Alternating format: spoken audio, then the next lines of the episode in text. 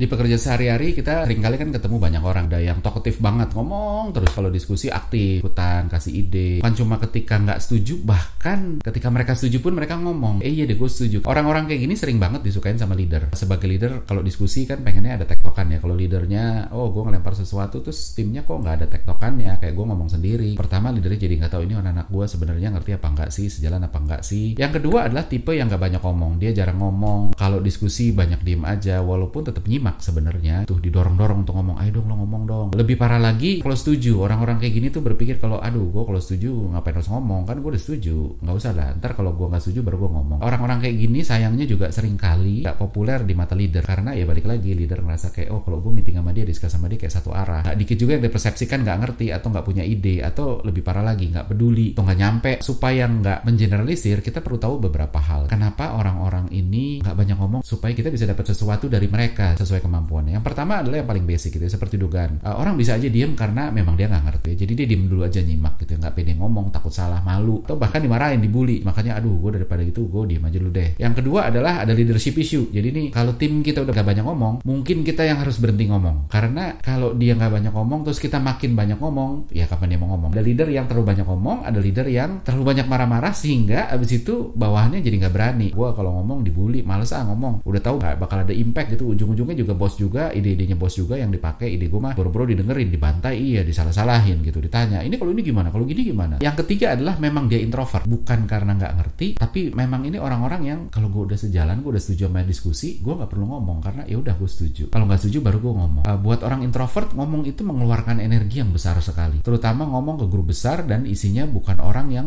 bikin dia nyaman. Sulit banget. Bukan berarti mereka nggak bisa ngomong ya. Kalau dia udah deket dan nyaman sama seseorang, dia akan cerewet juga kayak orang ekstrovert. Tapi dengan catatan dia harus sudah nyaman dulu. Kali ini kita nggak bahas tiga itu, tapi gue mau bahas bahwa orang-orang pendiam ini nggak selalu on loh, nggak selalu nggak ngerti. Banyak sekali juga yang luar biasa tajam, walaupun nggak mau generalisir juga, tapi intinya kalau tahu ini, kita as a leader mau consider untuk do something untuk bikin mereka ngomong. Karena buat kita kayak, eh gimana caranya bisa dapat apa yang ada di kepalanya? Karena ini orang sebenarnya jangan-jangan ada isinya. Ada dua hal yang mungkin bisa jadi pertimbangan orang-orang ini. Yang pertama ini gue udah beberapa kali bahas ya. Ada istilah namanya Dunning-Kruger effect. Ini adalah kecenderungan orang untuk punya confidence tinggi ketika ilmunya justru masih cetek. Bukan gak punya ilmu, tapi ilmunya cetek. Ketika dia cetek, dia punya confidence yang tinggi. Logikanya gini, begitu kita nggak tahu apa-apa, oh gue nggak tahu apa-apa nih. Uh, kita cenderung nggak pede. Aduh, gue nggak tahu apa-apa. Udah deh, gue nggak banyak ngomong. Jadi ada kelompok itu tadi kita udah bahas. Tapi begitu kita mulai tahu, kita belajar entah dari mana, entah dari pengalaman, entah dari buku, entah dari apa pun itu gitu ya. Kita tahu, oh gila, gue baru tahu nih dapat sesuatu yang menarik. Kan punya wow faktor yang tadinya nggak tahu jadi tahu, walaupun tahunya baru bagian itu doang. Mendadak dia jadi kayak dapet jackpot terus habis itu pedenya melonjak dan nggak jarang jadi ngerasa orang yang paling tahu. Oh gue nih paling tahu. Walaupun nggak mau mengeneralisir, tapi nggak dikit yang aktif di meeting juga lagi ada di level ini. Sebenarnya ilmunya masih cetek gitu ya. Cuma 0 ke 1 itu kan selalu menarik ya. Dari orang nggak punya gaji, jadi punya gaji tuh, waduh pedenya kayak berasanya tuh kayak oh gue orang paling kaya sedunia dibanding orang yang gajinya misalnya udah dari 10 juta naik ke 15 juta itu kayak ah gue biasa-biasa aja gitu. Padahal 50% gitu ya. That's why makanya kelompok-kelompok yang garis keras itu biasanya ilmunya sebenarnya masih cetek karena dia tahunya baru dikit. Nah terus habis itu kan kita mulai belajar lagi. Tadi yang tahunya masih sedikit tapi udah pede, kita belajar lebih dalam lagi dan dapat ilmu lebih banyak. Ada wow faktor lagi. Eh kok ada lagi yang gue nggak tahu. Confidence saya masih bisa naik sedikit lagi. Tapi makin banyak ada wow faktor dari hal yang eh gue kok belum tahu ini dan ternyata ini menarik ya. Pelan-pelan dia mulai confidence-nya turun seiring dengan dia mikir jangan-jangan masih banyak lagi yang gue belum tahu. Kok ini gue nggak tahu juga gitu ya. Dan sekarang gue tahu ya. Tapi ternyata nggak semua gue tahu. Ternyata masih banyak hal yang gue nggak tahu. Terus akhirnya confidence-nya mulai-mulai pelan-pelan turun. Kalau prosesnya terus berlanjut, walaupun il, banyak ilmu baru yang dia nggak tahu yang didapat, yang bikin confidence-nya juga akhirnya nggak berani tinggi-tinggi amat gitu. Jadi makin lama dia turun sampai satu titik dia mulai membaik, dia mulai balik lagi gitu. Dia mulai balik lagi confidence-nya semakin ilmunya nambah karena dia merasa mulai semakin sedikit yang dia nggak tahu. Artinya setiap gue baca buku dapat wah banyak, baca buku dapat banyak kan PD naik. Tapi begitu makin dia banyak ilmunya, terus dia mulai baca buku, dapatnya itu kan makin dikit karena eh, ini gue udah tahu, ini gue udah tahu. Eh tapi ada satu yang gue belum tahu. Tapi dia dari mungkin dari satu buku kalau tadinya 100 halaman 100 100-nya gue belum tahu, jadi dia pede wah gue punya sesuatu nih ya. Sekarang dari 100 halaman mungkin setelah udah berapa lama mungkin yang dapat ilmu baru tinggal 10 90 nya dia udah tahu sehingga PD-nya mulai naik karena oh gue sudah tahu 90% dari isi buku ini walaupun ada 10%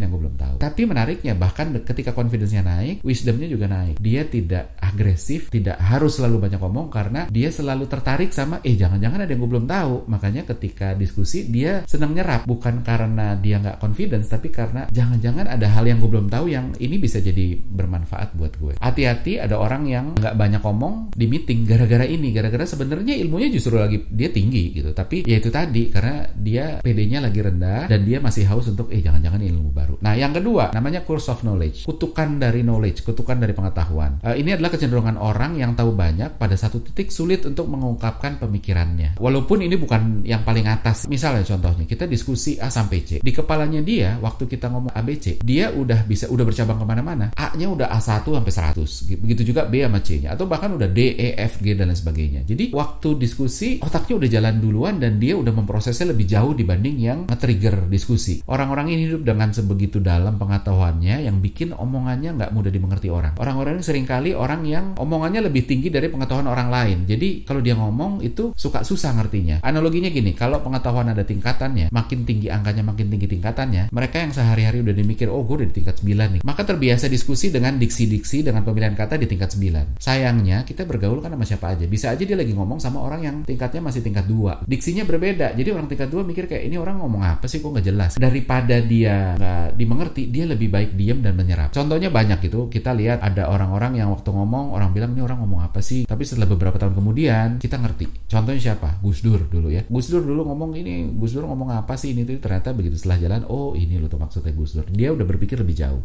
Elon Musk juga sama Steve Jobs juga sama. Termasuk pemuka agama yang ilmunya tinggi-tinggi itu auranya dalam omongannya tinggi tapi nggak semua orang bisa ngerti. Karena itu tadi pembicaraan udah level yang lain. Maka dari itu salah satu latihan yang paling tinggi adalah latihan bangun konteks. Gimana yang udah tinggi ilmunya bisa membahasakan hal yang tinggi ini untuk orang-orang yang ilmunya masih di bawahnya. Caranya ngajar sharing banyak interaksi dengan orang-orang yang levelnya di bawahnya. Supaya dia tahu oh orang kalau di level ini tuh ngomongnya begini loh. Sehingga kita bisa connect kayak gini. Dan that's why makanya akademisi akademisi itu kan ilmunya tinggi-tinggi ya S2 S3 begitu ngomong-ngomong praktisi nggak nyambung sering kali karena ilmunya ketinggian. Dan karena mereka sering kali walaupun tidak mengeneralisir sering kali nggak banyak bergaul sama praktisi yang lebih sehari-hari. Jadi nggak ketemu ilmunya. Padahal sebenarnya orang praktisi yang ilmunya tinggi itu nyambung banget. Dia tahu oh ya itu teorinya begitu aplikasinya begini dan lain sebagainya gitu ya. So poinnya apa? Pertama jangan ada di statement orang yang nggak banyak ngomong di meeting. Belum tentu dia nggak ngerti apa-apa bisa jadi dia justru paling dalam pemikirannya karena waktu kita ngomongin ah dia udah A B